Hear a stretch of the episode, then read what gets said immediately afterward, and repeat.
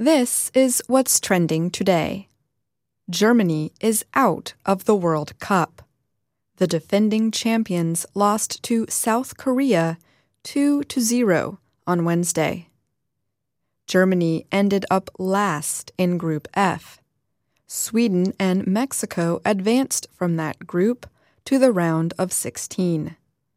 South Korea did not advance despite its surprising victory over Germany.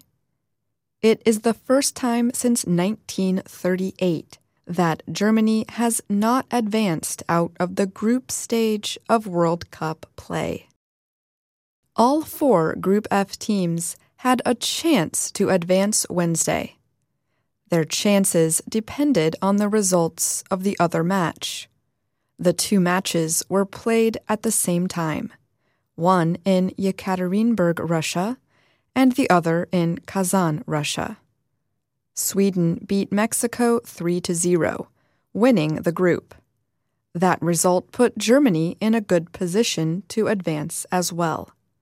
All the Germans needed to do was score one goal against the South Koreans.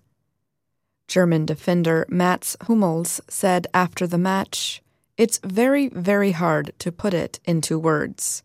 We believed until the end today even when it was zero to one.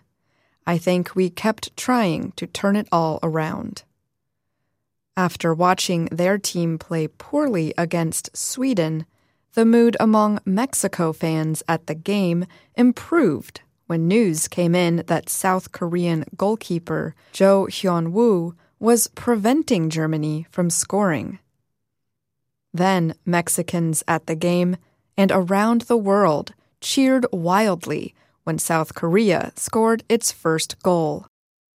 In a Twitter video taken by VOA reporter Ramon Taylor, Mexican fans at an eating place in New York City shouted in Spanish, Korea, after South Korea scored its first goal.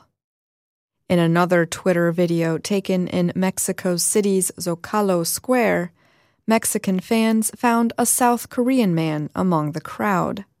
The fans cheered for him and lifted him above the masses. The person filming the video, Patrick Infurna, said, Only the World Cup could do this. Only the World Cup could make this happen. Besides Germany this year, France in 2002, Italy in 2010, and Spain in 2014 also got eliminated in the group stage as defending champions. And that's what's trending today. I'm Ashley Thompson.